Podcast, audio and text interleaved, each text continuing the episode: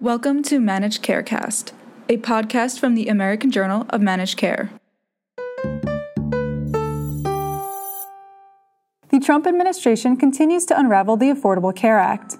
Pfizer cancels a round of drug price increases, and advocates for the 340B program sound the alarm. Welcome to This Week in Managed Care. I'm Laura Joszt. CMS this week withdrew funding for two more pieces of the Affordable Care Act, including one that health insurers say could disrupt the market. Citing a recent federal court decision, CMS halted collections and payments under the Risk Adjustment Program, which helps balance out losses among insurers who take on high risk patients. The move canceled payments for 2017, which will halt transfers totaling $10.4 billion. CMS Administrator Seema Verma said the administration had no choice. We were disappointed by the court's recent ruling. As a result of this litigation, billions of dollars in risk adjustment payments and collections are now on hold. CMS has asked the court to reconsider its ruling and hopes for a prompt resolution that allows CMS to prevent more adverse impacts on Americans who receive their insurance in the individual and small group markets. An industry group, America's Health Insurance Plans, said the move would increase uncertainty in the market and may reduce coverage options. And the Blue Cross Blue Shield Association called on the administration to reinstate the 2017 payment transfers. CMS followed up the news with a decision to cut funding for groups that help consumers select appropriate coverage under the ACA. Saying the Navigator program must evolve, Verma said that only $10 million will be available for grants to nonprofits that employ navigators. That's down from $36 million for the 2018 plan year and $63 million from the 2017 plan year when enrollment began during President Obama's final months in office. CMS said last year navigators did not enroll as many consumers as private agents and brokers.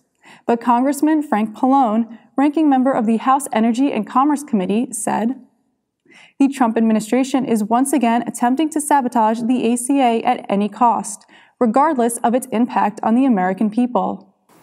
The drug manufacturer Pfizer has put a round of price increases on hold after President Donald Trump criticized the price hikes and then spoke with Pfizer CEO Ian Read.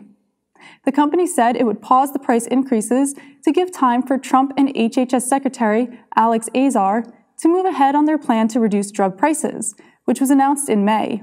However, the price hikes will take effect at the end of the year if no plan emerges.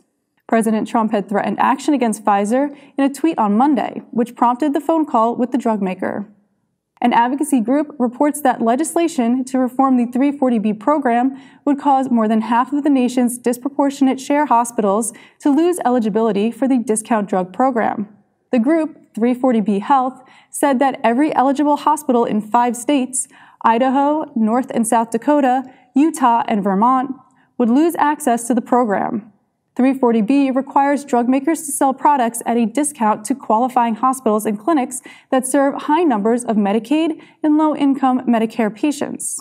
But critics of 340B, including the Community Oncology Alliance, say the program has been abused when these hospitals buy up clinics and apply the discount program to patients outside Medicaid.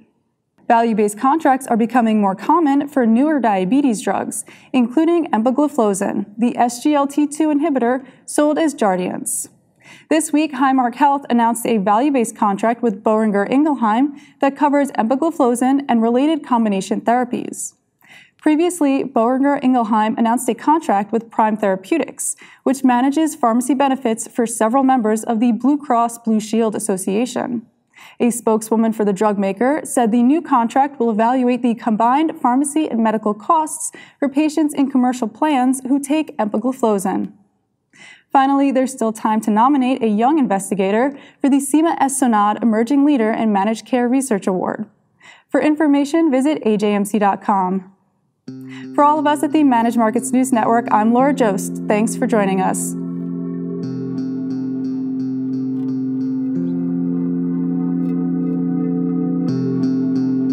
To learn more about any of the stories in this podcast, visit the website at ajmc.com or see the show notes.